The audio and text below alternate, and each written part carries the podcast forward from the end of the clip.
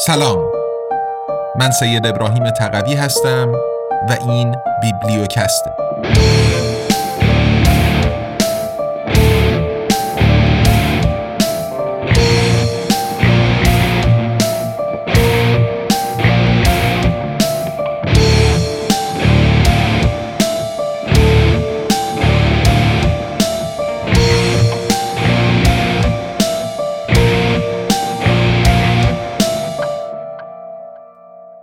امپراتوری یو اس ای. قدرت جهانی بیوجدان. نوشته دانیل گنزر برگردان و صدای سید ابراهیم تقوی.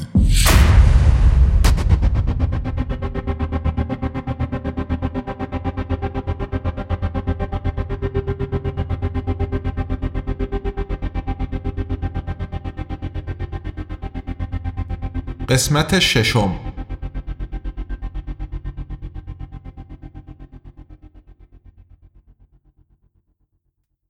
فصل سوم جنگ با سرخپوستان از سال 1500 اروپایی ها مهاجرت به اقصانقاط جهان را آغاز کرده و تا سال 1900 آمریکای شمالی، آمریکای جنوبی، آفریقا، استرالیا، نیوزیلند، هند و سواحل چین را فتح و اشغال کردند. هدف اصلی اروپایی ها تجارت و کسب سود بود. اگر بومیان در برابر آنها مقاومت می کردند، از سوی اروپایی ها به بردگی گرفته شده و کشته می شدند. بعضی بومیان روبوده شده و به عنوان جاذبه در باغ وحش های اروپایی به نمایش گذاشته می شدند. سلطه امپریالیستی اروپاییان بر بخش های گسترده ای از جهان نظام بیرحمانه ای از سرکوب بود.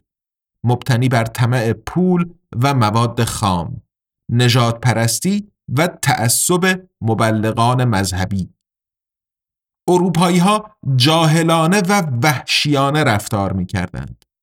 آنها مایل یا قادر نبودند دیگر انسانها را به عنوان اعضای همپایه خانواده بشری ببینند. قانون منع اعمال خشونت سازمان ملل آن زمان هنوز وجود نداشت. فرمان مسیحی کسی را مکش از سوی امپریالیست ها نادیده گرفته می‌شد. در آمریکای شمالی ساکنان بومی سرخپوست نابود شدند. از پنج میلیون سرخپوستی که پیش از ورود انگلیسی ها در آمریکای شمالی ساکن بودند پس از جنگ با سرخپوستان تنها دویست و پنجاه هزار تن باقی مانده بودند. آن هم محصور و محبوس در مناطق اختصاصی این یعنی که بیش از چهار میلیون سرخپوست جان خود را در اثر جنگ و بیماری های آمده از اروپا از دست دادند. نوام چامسکی روشنفکر تأثیرگذار آمریکایی این چهار میلیون کشته را گناه نخستین جامعه آمریکایی می‌داند. درباره این گناه نخستین در ایالات متحده تا امروز از شدت شرمساری تنها به ندرت سخن گفته می شود. این احساس خود برتربینی در برابر فرهنگ های بیگانه و باور به خشونت ابداع ایالات متحده آمریکا نیست بلکه از استعمار اروپایی نشأت می‌گیرد. امروزه خوشبختانه در هر دو سوی اقیانوس اطلس مدام انسانهای بیشتری جور دیگری میاندیشند تمرین هوشیاری می کنند و به جنبش صلح احساس تعهد می کنند. آنها اعتقادی راسخ دارند که بزرگترین مشکلات قرن 21 را با خشونت نمی توانیم حل کنیم و هیچ فرهنگی بر دیگر فرهنگ ها برتری ندارد چرا که همه انسان ها به خانواده بشری تعلق دارند.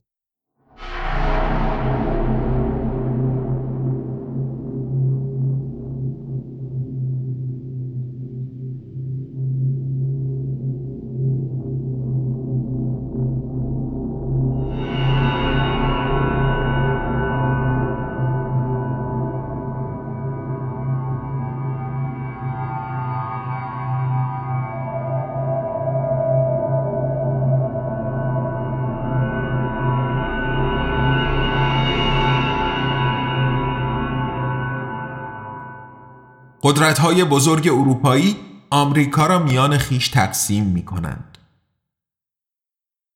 وقتی دریانورد ایتالیایی کریستوف کلمب به نمایندگی از اسپانیا و در رقابت با پرتغال به جستجوی مسیری دریایی به سرزمین به شکلی افسانه ای ثروتمند هند برآمد نزدیک به سه ماه تمام با مشقت بسیار بر اقیانوس اطلس بادبان افراشت و در سال 1492 با کشتیهایش در یکی از جزایر باهاماس پهلو گرفت.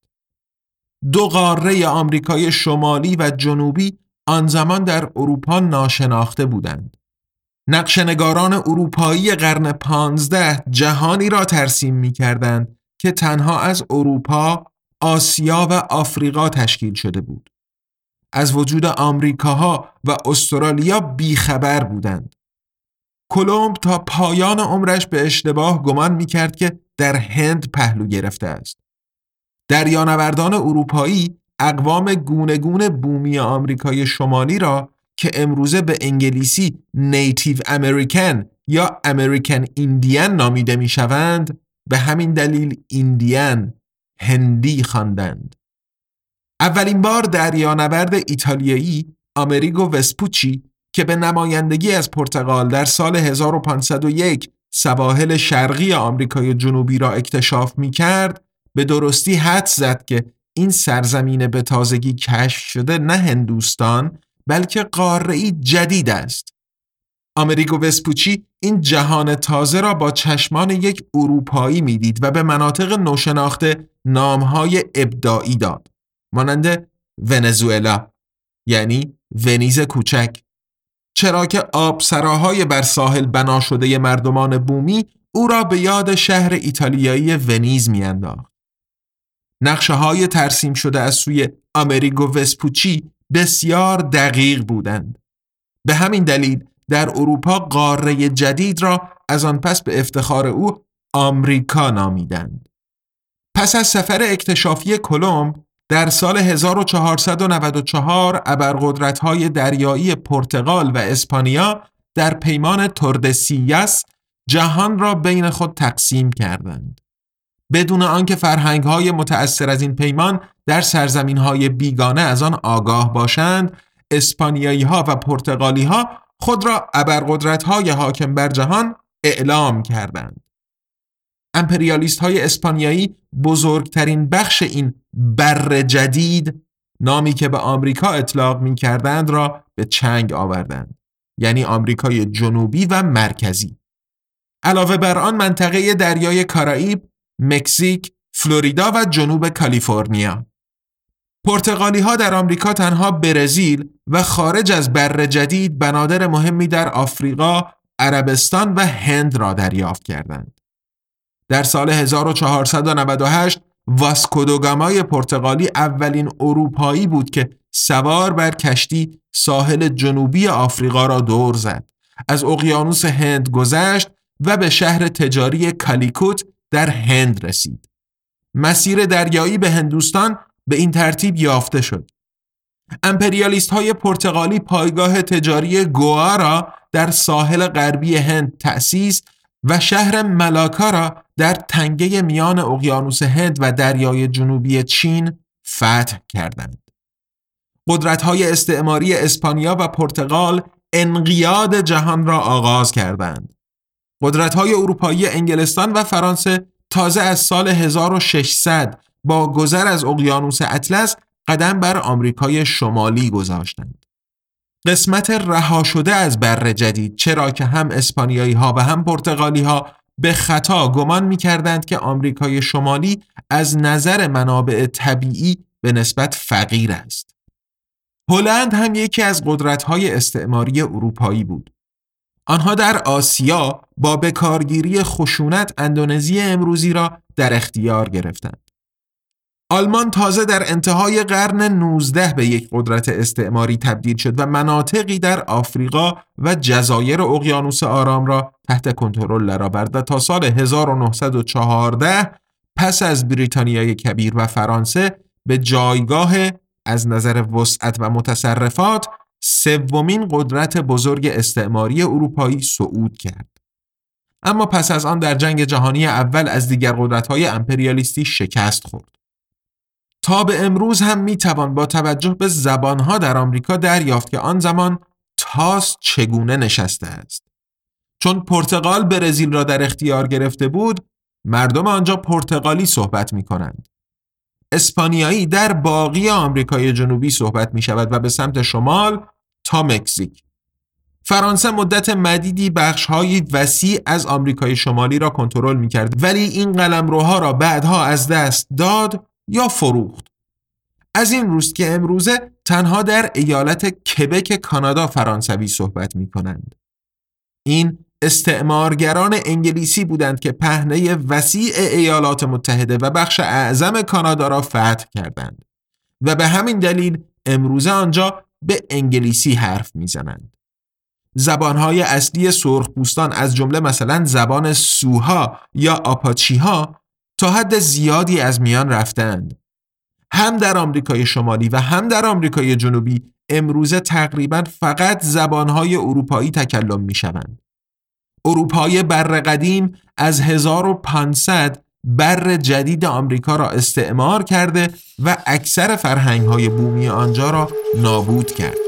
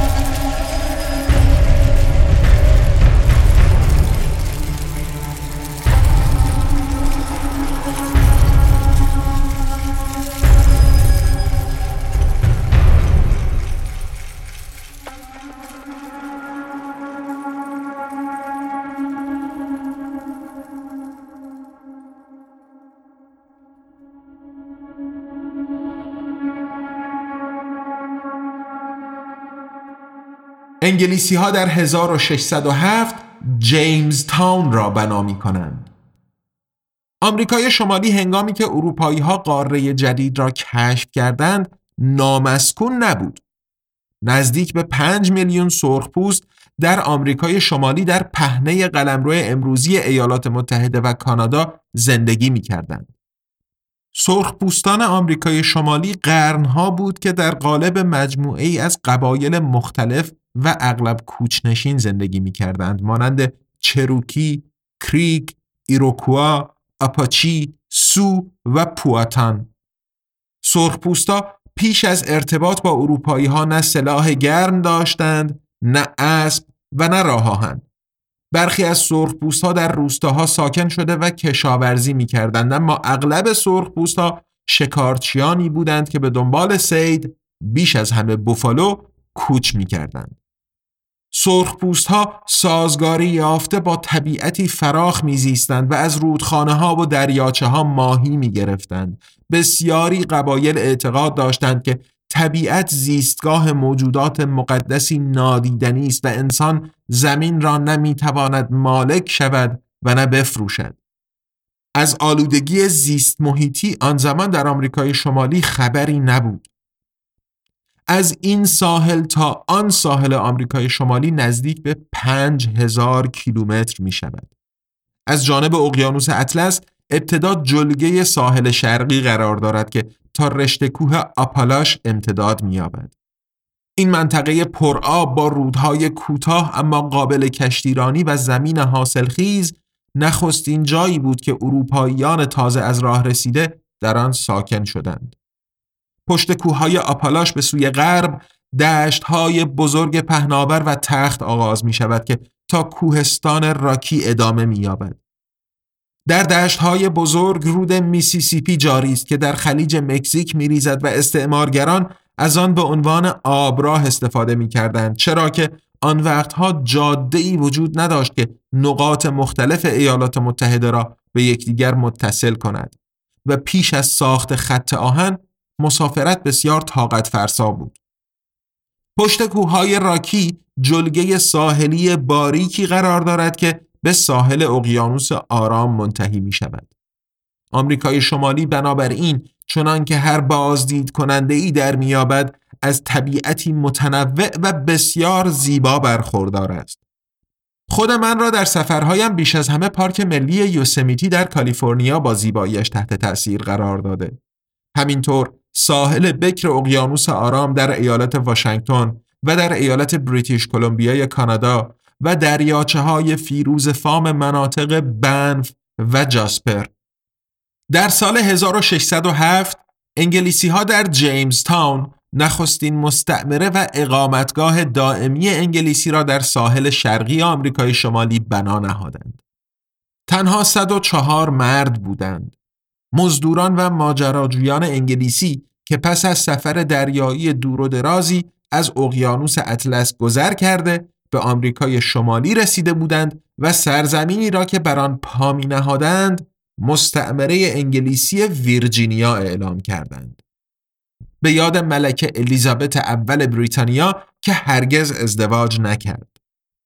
استعمارگران انگلیسی شبه جزیره کوچک در رودخانه‌ای در فاصله حدود 100 کیلومتری ساحل را برای بنای پایگاه و استحکاماتشان انتخاب کردند. رودخانه را به نام پادشاه آن زمان حاکم بر انگلستان رود جیمز و اقامتگاهشان را جیمز تاون نامیدند. انگلیسی ها پایگاهشان را بر ساحل نساختند زیرا بیم تهاجم اسپانیایی ها را داشتند که مدعی مالکیت تمام بر جدید بودند. از سه سو در محاصره آب از شبه جزیره می‌شد به خوبی دفاع کرد. شبه جزیره تنها با یک پل سرزمینی باریک به سرزمین اصلی متصل بود. علاوه بر این عمق رودخانه این اجازه را می‌داد که استحکامات استوار ساخته شده بر شبه جزیره با کشتی مستقیما از اقیانوس اطلس قابل دسترسی باشد. در جیمز تاون روندی آغاز شد که قرار بود در نهایت به شکلگیری امپراتوری ایالات متحده بیانجامد. از ابتدا هم این داستان پر از خشونت و به کارگیری سلاح بود. برای سرخ بوستان رسیدن اروپایی ها از راه آغاز پایان بود. شروع زوالی عظیم. هنگامی که مدام انگلیسی های بیشتری سوار بر کشتی از اقیانوس اطلس گذشته و در ساحل شرقی ساکن می شدند، تنشها با سرخپوستان پواتان که قرنها بود در ساحل شرقی آمریکای شمالی میزیستند شدت گرفت. با جنگ پواتان در سال 1608 دوران طولانی و خونبار جنگ با سرخپوست ها آغاز شد. پواتان ها تلاش کردند انگلیسی ها را از سرزمین هایشان بیرون برانند و ضربات سنگینی بر استعمارگران وارد آوردند. انگلیسی ها قلات سرخپوستان را می دزدیدند خانه هایشان را به آتش کشیده و مردمشان را قتل عام می کردند. ها جیمز تاون را محاصره کردند و انگلیسی ها در استحکاماتشان پناه گرفتند. محاصره چندین ماه به طول انجامید و بسیاری از استعمارگران در اثر سوء تغذیه و بیماری جانشان را از دست دادند. برای زنده ماندن ساکنان جیمز تاون ناچار به خوردن اسبها، سگها و موشها شدند. در ماه می 1610 تنها 60 تن از مهاجران هنوز زنده بودند که جیمز تاون را ترک کرده و به سمت پایین دست رودخانه بادبان برافراشتند. پواتانها گمان می کردند پیروزی نهایی را به چنگ آوردند ولی اشتباه می کردند. خیلی زود اروپایی های بیشتری از آن سوی اقیانوس اطلس آمدند و در آمریکای شمالی پیاده شدند. اینها به روستاهای پواتانها حمله کرده آنها را به آتش کشیده و ساکنانشان را قتل عام می کردند. از دید سرخ پوست ها جریان مهاجران جدید از اروپا پایان ناپذیر به نظر می رسید. در قیام بزرگ پواتان ها که انگلیسی ها آن را کشتار بزرگ می‌خوانند پواتان ها در 1622 به جیمز تاون یورش برده و 347 تن از 1200 استعمارگر را کشتند. انگلیسی ها دست به تلافی زدند و تا پایان جنگ پواتان در 1646 قبیله پواتان را تقریبا به کلی نابود کردند. جان به در بردگان آواره شده و ملزم به پرداخت خراج به ویرجینیا در قالب پوست شدند. برای پواتان ها مواجهه با انگلیسی ها به یک فاجعه انجامید.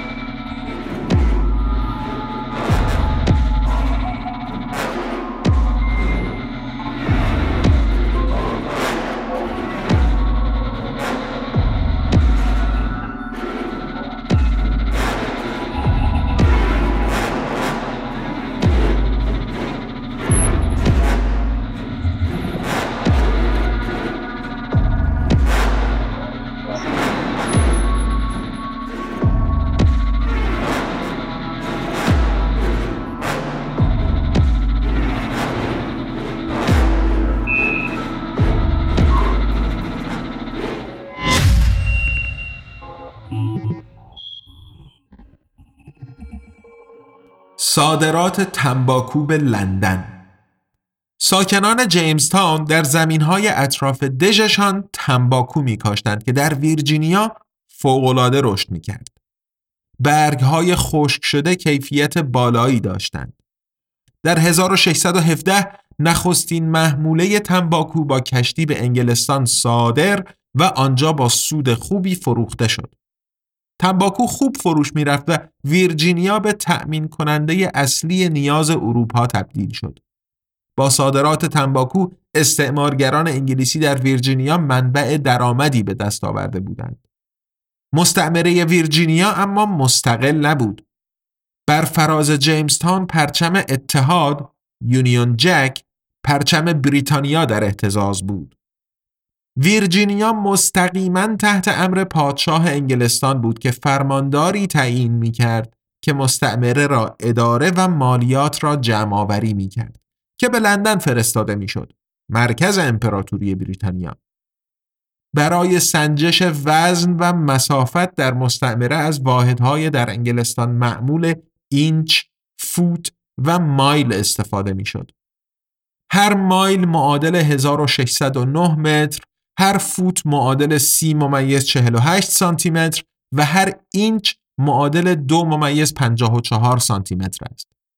هنوز هم در ایالات متحده قد افراد نه به سانتی متر بلکه به فوت و اینچ بیان می شود و همینطور سرعت حرکت خودروها در خیابانها را بر مبنای مایل بر ساعت اندازه می گیرند که یادآور این واقعیت است که ایالات متحده زمانی بخشی از امپراتوری بریتانیا بود. برخی از اروپایی هایی که به آمریکای شمالی مهاجرت کردند در کلیسای کاتولیک رقیب مذهبی و سیاسی خود را می‌دیدند. زیرا از زمانی که در آلمان مارتین لوتر مسلح مذهبی در سال 1517 اعلامیه 95 ماده خود را به در کلیسای قصر ویتنبرگ آویخته و در آن فساد کلیسای کاتولیک را در تجارت آمرزشنامه به باد انتقاد گرفته بود رفرماسیون اروپا را دوپاره کرده بود کاتولیک ها و پروتستان ها یکدیگر را در جنگ های خونین مذهبی می کشتند. پاپ به عنوان رهبر کلیسای کاتولیک این سرزمین تازه کشف شده در بر جدید را به اسپانیای کاتولیک واگذار کرده بود. اما با تأسیس کلیسای انگلیکن در سال 1534 انگلیسی ها دیگر مرجعیت پاپ را در مسائل اعتقادی به رسمیت نمی شناختند و به این ترتیب دستورات وی در باب تقسیم بندی جهان نیز برایشان اهمیتی نداشت. برخی از پروتستان های مهاجر که با کشتی به آمریکای شمالی آمده بودند می‌خواستند در آمریکای شمالی یک امپراتوری پروتستان خلق کنند که به عنوان وزنه‌ای در سیاست قدرت در مقابل کاتولیسیسم گسترده اسپانیا که بر آمریکای مرکزی و جنوبی سیطره داشت عمل کند. این مهاجران مذهبی به یوهانس کالوین مسلح مذهبی اقتدا می کردند. او چنین موعظه می کرد که رحمت الهی را می توان در موفقیت شخصی و به خصوص اقتصادی تشخیص داد. این اخلاق پروتستانی یکی از توجیهاتی بود که روح آن سرمایهداری را شکل می دهند که تا به امروز از شاخصه های ایالات متحده است. کم نبودند دگراندیشان مذهبی اروپایی که گمان می کردند در آمریکای شمالی سرزمین وعده داده شده در انجیل را یافتند. پس از ویرجینیا با ماساچوست در 1629 دومین مستعمره بریتانیا در آمریکای شمالی تشکیل شد که با داشتن بوستون بندری مهم نیز در اختیار داشت.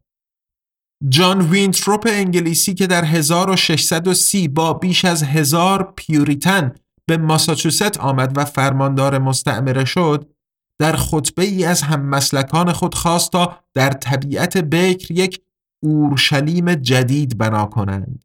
شهری بر فراز تپه که جهان گناهالود بتواند در آن الگویی اخلاقی بیابد. این خود صاحب رسالت پنداری هم تا به امروز از شاخصه های ایالات متحده است. پس از تأسیس جیمز تاون در ویرجینیای کنونی هزاران انگلیسی، اسکاتلندی و ایرلندی به آمریکای شمالی مهاجرت کردند و همینطور آلمانی، لهستانی، سوئدی، هلندی و سوئیسی. مهاجرهای جدید اینگونه جذب می شدند که نزدیک به دو هکتار زمین قابل کشاورزی که از سرخ پوست ها غصب شده بود به رایگان در اختیارشان قرار داده می‌شد. اینکه این مهاجران ناقل ویروس ها و باکتری هایی بودند که سرخ پوستان هیچ گونه ایمنی در مقابلشان نداشتند برایشان مرگبار بود. آبله، سرخک، مخملک و دیفتری گاه کل جمعیت یک روستای سرخپوستان را از بین می برد. پس از ویرجینیا و ماساچوست مستعمره های رودایلند 1636 کانکتیکات 1636 و مریلند 1634 تأسیس شدند. مستعمره های نیویورک، نیوجرسی و دلاور ابتدا توسط هلندی ها و سوئدی ها شکل گرفتند اما بعدتر به تصرف پادشاهی انگلستان درآمدند. هلندی ها در نیو آمستردام بر کرانه اقیانوس اطلس مقر اداری مستعمره خود هلند نو را برپا کردند. اما از پس انگلیسی ها بر نیامدند. بریتانیایی ها در 1664 نیو آمستردام را تصرف کرده و نامش را به نیویورک تغییر دادند. با افزودن کارولینا 1663 نیو همشایر 1680 و پنسیلوانیا 1681 بریتانیایی ها مستعمرات خود در آمریکای شمالی را گسترش داده و به در مجموع دوازده مستعمره رساندند. کارولینا نامگذاری شده به افتخار پادشاه چارلز یکم انگلستان به لاتین کارولوس در 1729 به دو بخش کارولینای شمالی و جنوبی تقسیم شد. در 1732 با جورجیا در جنوب سیزدهمین مستعمره نیز اضافه شد.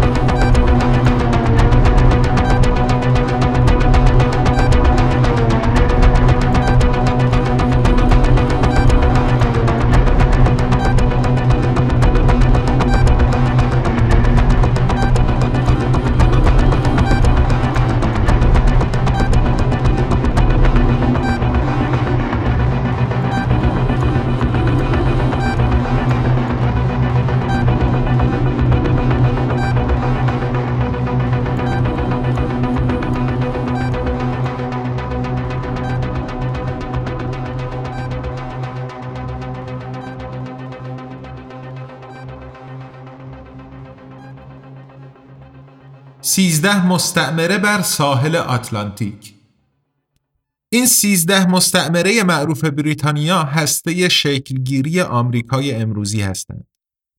همه این مستعمره ها بر کرانه اقیانوس اطلس قرار داشتند و به این ترتیب مستقیما از اروپا با کشتی قابل دسترسی بودند. جمعیت مستعمرات به سرعت افزایش میافت و حدود سال 1760 به دو میلیون نفر رسید که 400 هزار نفرشان بردگان سیاه پوست بودند. در آن زمان حتی به ذهن کسی در لندن خطور هم نمی کرد که طی تنها چند سال این مستعمرات ابتدا از امپراتوری بریتانیا جدا شده و سپس دولت مستقل خود را تأسیس خواهند کرد. سخت می‌شد پیش بینی کرد که دولت کوچک ایالات متحده خواهد توانست پس از آن تمام پهنه وسیع تا اقیانوس آرام را تصرف کند و در انتها حتی به یک امپراتوری جهانی با پایگاه های نظامی در کوبا، آلمان و ژاپن تبدیل شود. امروز پرواز از فرانکفورت به نیویورک فقط 9 ساعت طول می کشد. به لطف حمل و نقل هوایی دیگر ایالات متحده از اروپا دور نیست. از مسافران در هواپیما با یک وعده غذا همراه دسر، آب تمیز یا شراب پذیرایی می شود. همچنین مسافران برای گذران وقت می توانند از میان مجموعه متنوع فیلمی انتخاب کنند. اما همیشه اینطور نبوده است. سفر با کشتی بادبانی به بر جدید در قرن هجده با باد نامساعد دوازده هفته طول می کشید و با باد مساعد هم استعمارگران اروپایی باید هفت هفته بر روی کشتی دوام می آوردند. آزمونی که همه از آن جان به در نمی بردند. مسائب سفر با کشتی بسیار بودند چنان که یک شاهد عینی آلمانی که در 1750 با کشتی آزم فیلادلفیا بود می نویسد آدمها بخشی در روتردام، بخشی در آمستردام در کشتی های عظیم آنچنان تنگ هم که تقریبا به قول معروف مثل شاه ماهی کنار هم بار زده می شوند. در طول سفر دریایی ولی در کشتی ها نکبتی رقتانگیز رخ می دهد. بوی تعفن، دم، وحشت، استفراغ، انواع دریازدگی، تب، اسهال خونی، سردرد، گرما، خشکی مزاج، انواع قده، اسکوربوت، سرطان، التهاب استوماتیتی دهان و از این قبیل مرزها که همگی از غذا و گوشت کهنه و بسیار تند و نمکسود شده و از آب مانده و گندیده نشأت می‌گیرند که بسیاری از آنها به حالی فلاکتبار از پای در آمده و میمیرند. به اینها کمبود غذا گرسنگی، تشنگی، سرما، گرما، رطوبت، وحشت، استرار، ناله و گلایه نیز اضافه می شوند. این فلاکت زمانی به اوج می رسد که ناچار باید دو تا سه روز و شب در برابر طوفانی دوام بیاورند که همه گمان می کنند کشتی و سرنشینانش را به قعر دریا خواهد فرستاد. بسیاری از مهاجران فقیر اروپایی توانایی پرداخت هزینه سفر به آن سوی اقیانوس اطلس را نداشتند. ناخدایان کشتی ها تنها در صورتی آنها را سوار می کردند که قول می دادند هزینه سفر به بر جدید را با کار کردن به جای بدهیشان بپردازند. در آمریکای شمالی ناخدا آنها را به ارباب جدیدشان می فروخت و آنها مجبور بودند به عنوان برده یا کنیز به این ارباب معمولا چهار سال بدون دستمزد خدمت کنند تا بدهیشان تصفیه شود. آنها که از سختی های عبور از اقیانوس اطلس جان سالم به در می بردند، تلاش می کردند برای خود زندگی جدیدی در آمریکای شمالی بنا کنند. مهاجران اروپایی تعداد زیادی حیوانات اهلی با خود آوردند که تا آن زمان در آمریکای شمالی شناخته نشده بودند. از جمله مهمتر از همه اسب اما همینطور بز، گوسفند و گاو سرخ پوست ها که در دشت های وسیع و مسطح زندگی می کردند مزایای اسب های از اروپا وارد شده را به عنوان حیوان باری و سواری به سرعت دریافتند. به همین دلیل نگهداری از اسب در میان سرخپوستان آمریکای شمالی رواج یافت. در طرف دیگر مسافرانی که از بر جدید به اروپا باز میگشتند سبزیجاتی با خود می بردند که پیش از آن در اروپا ناشناخته بودند ولی به سرعت محبوبیت بسیار کسب کردند. از جمله سیب زمینی، گوجه فرنگی و ذرت.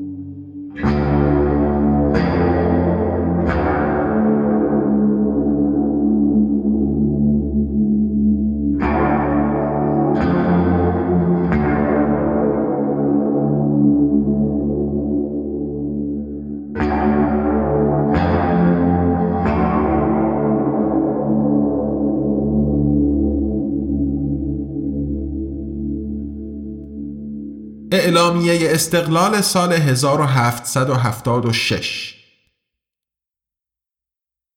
در 1770 بریتانیای کبیر یکی از قدرت‌های استعماری پیشرو در اروپا به شمار می‌رفت. بریتانیایی ها پایگاه های تجاری ارزشمندی در هند، جزایر کارائیب و آمریکای شمالی داشتند. اما سیزده مستعمره آمریکای شمالی شورش کردند. مستعمره نشینان از این خشمگین بودند که تنها اجازه داشتند با سرزمین مادری یعنی بریتانیا تجارت کنند. مضاف بر این پادشاه بریتانیا جورج سوم اعلام کرده بود که استعمار آمریکای شمالی پایان یافته و از رشته کوه آپالاش فراتر نخواهد رفت. اما مهاجران تشنه تصاحب زمین نظری به کل متفاوت داشتند چرا که می‌خواستند به سمت غرب پیشروی کنند. مهاجران دل خوشی نداشتند از اینکه مستعمرشان را فرمانداری بریتانیایی اداره می کرد که منتخب آنها نبود. نیز این را که مهاجران باید به لندن مالیات می‌دادند اما اجازه نداشتند نماینده‌ای به مجلس عوام بفرستند ناعادلانه برمیشمردند. مالیاتگیری بدون حق مشارکت خودکامگی است.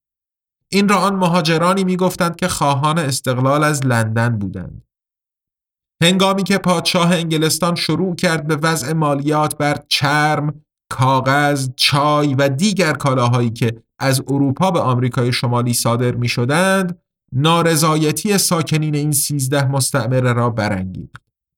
با آنکه چای بریتانیایی در مستعمره ها مصرف و فروش چندانی نداشت و در نتیجه درآمد حاصل از مالیات بر چای هم ناچیز بود مستعمره نشینان بابت مالیات بر چای به شکل ویژه‌ای خشمگین بودند برای نشان دادن نارضایتیشان در بندر بوستون در مستعمره ماساچوست در 1773 شورشی ترتیب دادند که به نام مهمانی چای بوستون معروف شد.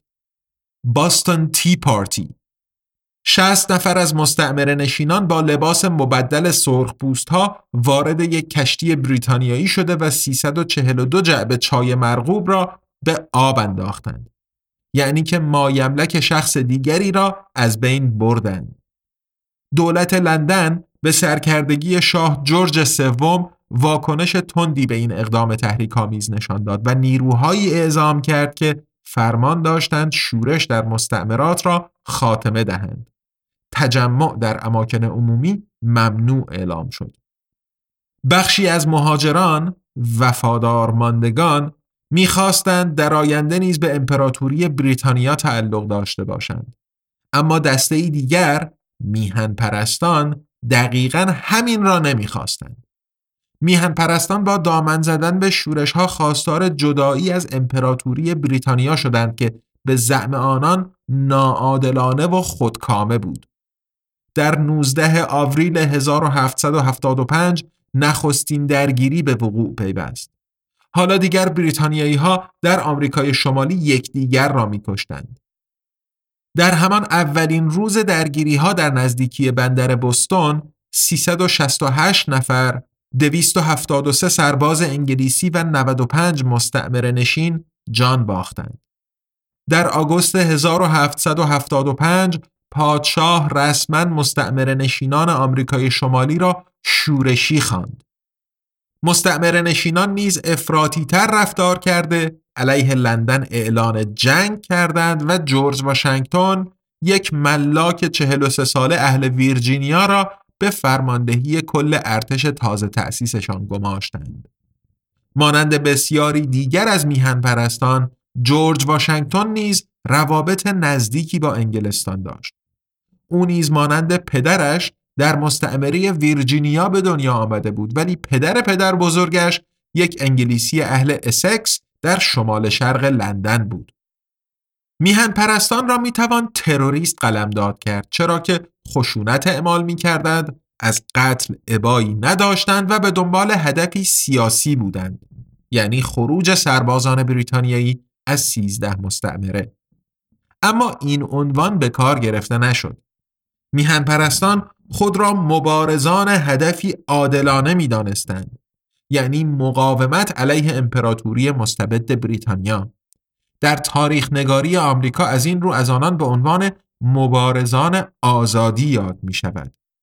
این را که چه کسی تروریست است و چه کسی مبارز آزادی حتی امروز هم سخت می توان تشخیص داد چون هر دو متوسل به خشونت می شوند. انتخاب واژه در نهایت تنها به دیدگاه بستگی دارد. در چهار جولای 1776 مستعمره های سیزدهگانه بریتانیا در آمریکای شمالی جدایی خیش از بریتانیای کبیر و حق خیش برای تأسیس اتحادیه مستقل خود را اعلام کردند. با بیانیه استقلال که به قلم توماس جفرسون نگاشته شده بود ایالات متحده آمریکا به وجود آمد. به عنوان روز استقلال تا به امروز هم روز چهار جولای در آمریکا تعطیل رسمی است.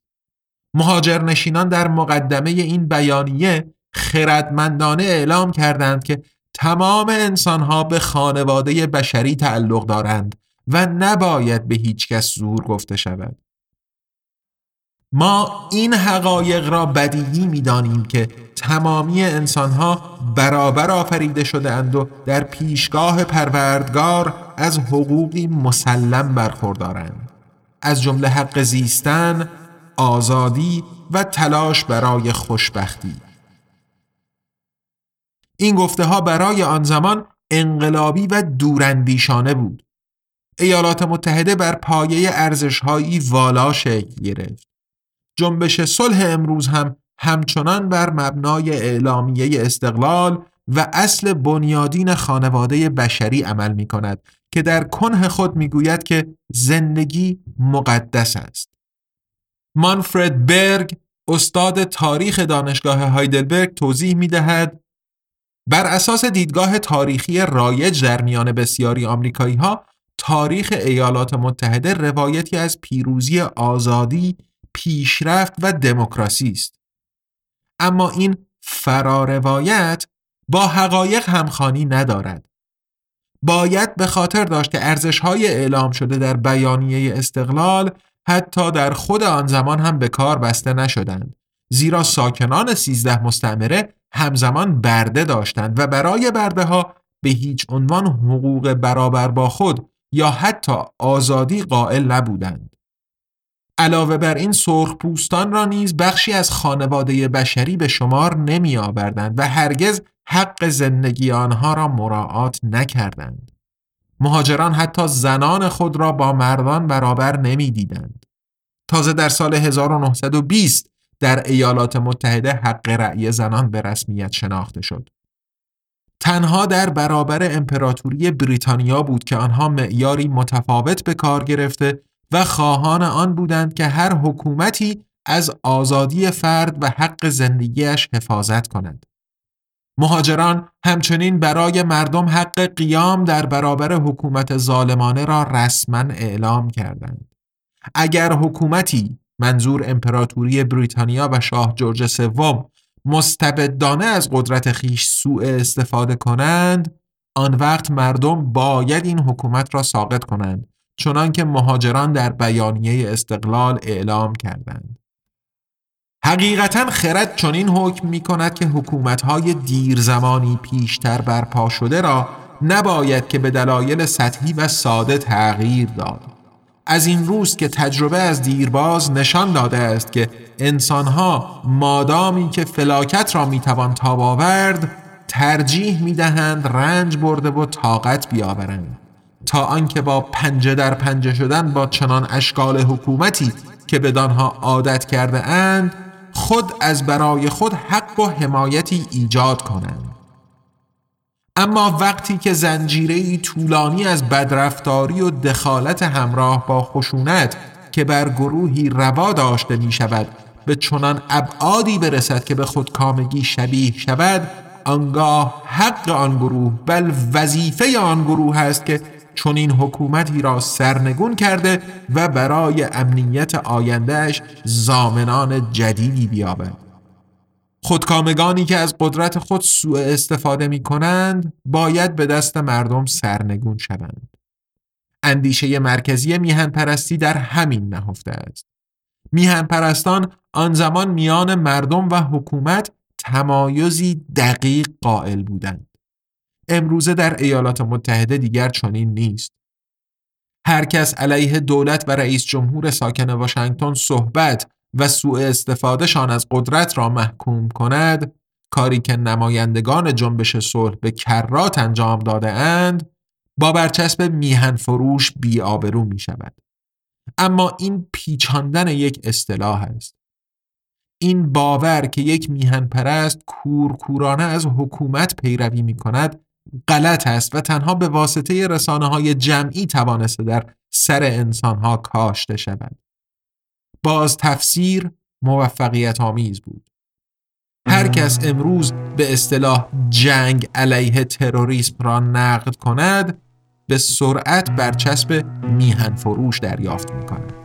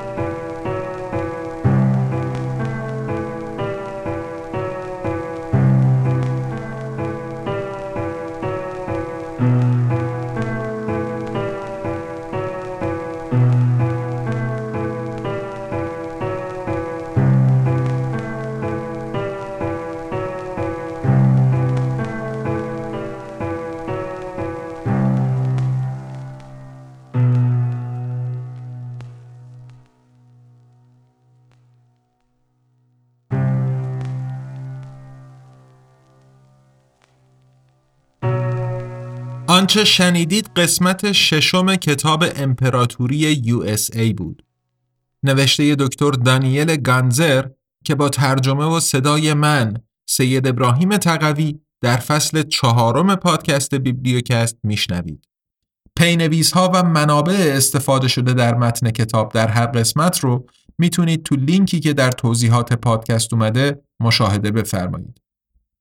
بیبلیوکست زیر مجموعه ای از انتشارات آزادنامگانه. یه انتشارات مستقل تأسیس شده در برلین که کتابهای الکترونیک و صوتی به زبان فارسی رها از سانسور منتشر می‌کنه و از اونجا که بخش اعظم مخاطبش یعنی جامعه فارسی زبان در ایران دسترسی به پلتفرم های بین المللی برای خرید محصولاتش نداره این آثار رو همزمان در قالب پادکست بیبلیوکست به کارگردانی و مزین به موسیقی لرد ارس به رایگان در اختیار عموم قرار میده. کتاب های قبلی آزادنامگان یعنی کوالیتی لند، ابرقدرت ریاکار و بهار به صورت کتاب الکترونیک و صوتی تو پلتفرم های مختلف برای فروش عرضه شدن و دوستانی که تمایل و دسترسی به این پلتفرم ها داشته باشن می‌تونن خریداریشون کنن. کتاب های الکترونیک آزادنامگان روی Google Play Books و Apple Books منتشر میشن و کتاب صوتی روی پلتفرم های متعددی که لینک هاشون توی صفحه هر کتاب روی سایت آزادنامگان قرار داده میشن. همونطور که عرض کردم آزادنامگان یه انتشارات مستقله که با هدف تقویت آزادی بیان و مبارزه با سانسور راه اندازی شده و ادامه پیدا کردن کارش در گروه همراهی و حمایت شماست. شما می‌تونین با دنبال کردن آزادنامگان در شبکه های اجتماعی، منتقل کردن نظرات، انتقادات و پیشنهاداتتون و همینطور معرفی ما به دوستان و آشنایانتون به همون در مسیری که پیش گرفتیم کمک کنید. برای حمایت مالی از آزادنامگان هم می‌تونین غیر از خرید محصولاتش از لینک های هامی باش، PayPal یا SubscribeStar که در توضیحات پادکست قرار داده شدن استفاده بفرمایید. در فصل چهارم بیبلیوکست ما با هفته‌ای یک قسمت پنج شنبه هر هفته در خدمتتون خواهیم بود و خوشحال میشیم از دریافت بازخوردهای مثبت یا منفی از شما شنونده های عزیز. پس با ما همراه بمونید. تا قسمت بعدی بیبلیوکست ارادتمند تقوی